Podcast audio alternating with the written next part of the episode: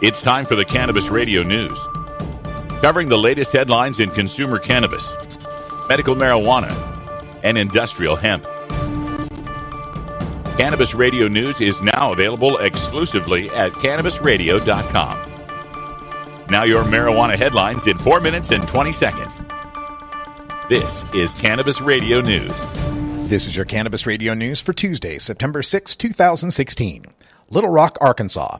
The Arkansas Supreme Court was asked Friday to disqualify an effort to legalize medical marijuana over potentially invalid signatures, the second challenge filed against a ballot measure to make the drug available to some patients.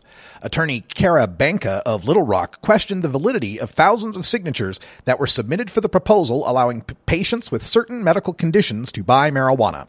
The measure is among two medical marijuana proposals on the November ballot. Benca, who didn't immediately return a message late Friday afternoon, claimed more than 15,000 signatures that were submitted for the proposal should be tossed out.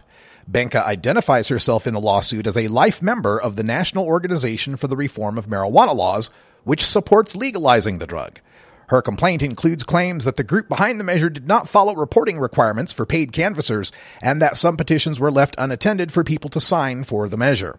Benca asked the court to prevent state officials from counting any votes for the measure in the November 8th election. Cincinnati, Ohio. The American Legion, the nation's largest military veterans organization, adopted a resolution at their 98th National Convention calling on the federal government to support medical marijuana. The organization resolved that the DEA should, quote, license privately funded medical marijuana production operations, end quote, for cannabis research, and that Congress should, quote, amend legislation to remove marijuana from Schedule 1, end quote. Marijuana.com reports that Dr. Sue Sisley, the first researcher to gain FDA approval for study of whole plant cannabis for vets suffering from post-traumatic stress, was instrumental in lobbying the American Legion to adopt their pro-medical marijuana stand.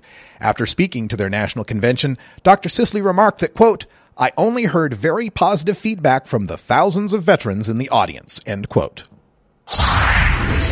Washington, D.C. Today, Michael Botticelli, director of the Office of National Drug Control Policy, or the Drug Czar's office, announced $85.9 million in grants for 698 drug free community, or DFC, support programs across the country. The grants will provide funding to local community coalitions for preventing youth substance use, including prescription drugs, marijuana, tobacco, and alcohol. DFC funded coalitions are comprised of community leaders, parents, youth, teachers, religious and fraternal organizations, healthcare and business professionals, law enforcement, and media. While the DFC's internal reporting shows decreases in all drug and alcohol use among teens in those communities, marijuana use, quote, showed the smallest percentage change, end quote, compared to alcohol, tobacco, and prescription drugs. Nashville, Tennessee. The municipal decriminalization measure proposed in the Nashville Metro Council has been reworded to remove opposition from the chief of police. The proposal would treat the possession of less than a half ounce of marijuana as a non-criminal municipal violation, punishable by a fine of $50 or 10 hours of community service. Metro Nashville Police Chief Steve Anderson had opposed the measure for its language stating that an officer, quote, shall issue, end quote, a ticket. Anderson believed that removed the officer's discretion to charge a marijuana offender with the city violation or the state misdemeanor or to confiscate the marijuana and waive the ticket with a warning. Newly proposed amendments would change the word shall to may, leading Anderson to, quote, feel comfortable in moving my position to neutral, end quote. The Metro Council Committee will vote on the measure today. It is expected to pass to the full council for debate and a second vote on Tuesday. Paramus, New Jersey. Another former NFL player is stepping up to support medical cannabis use by pro football players.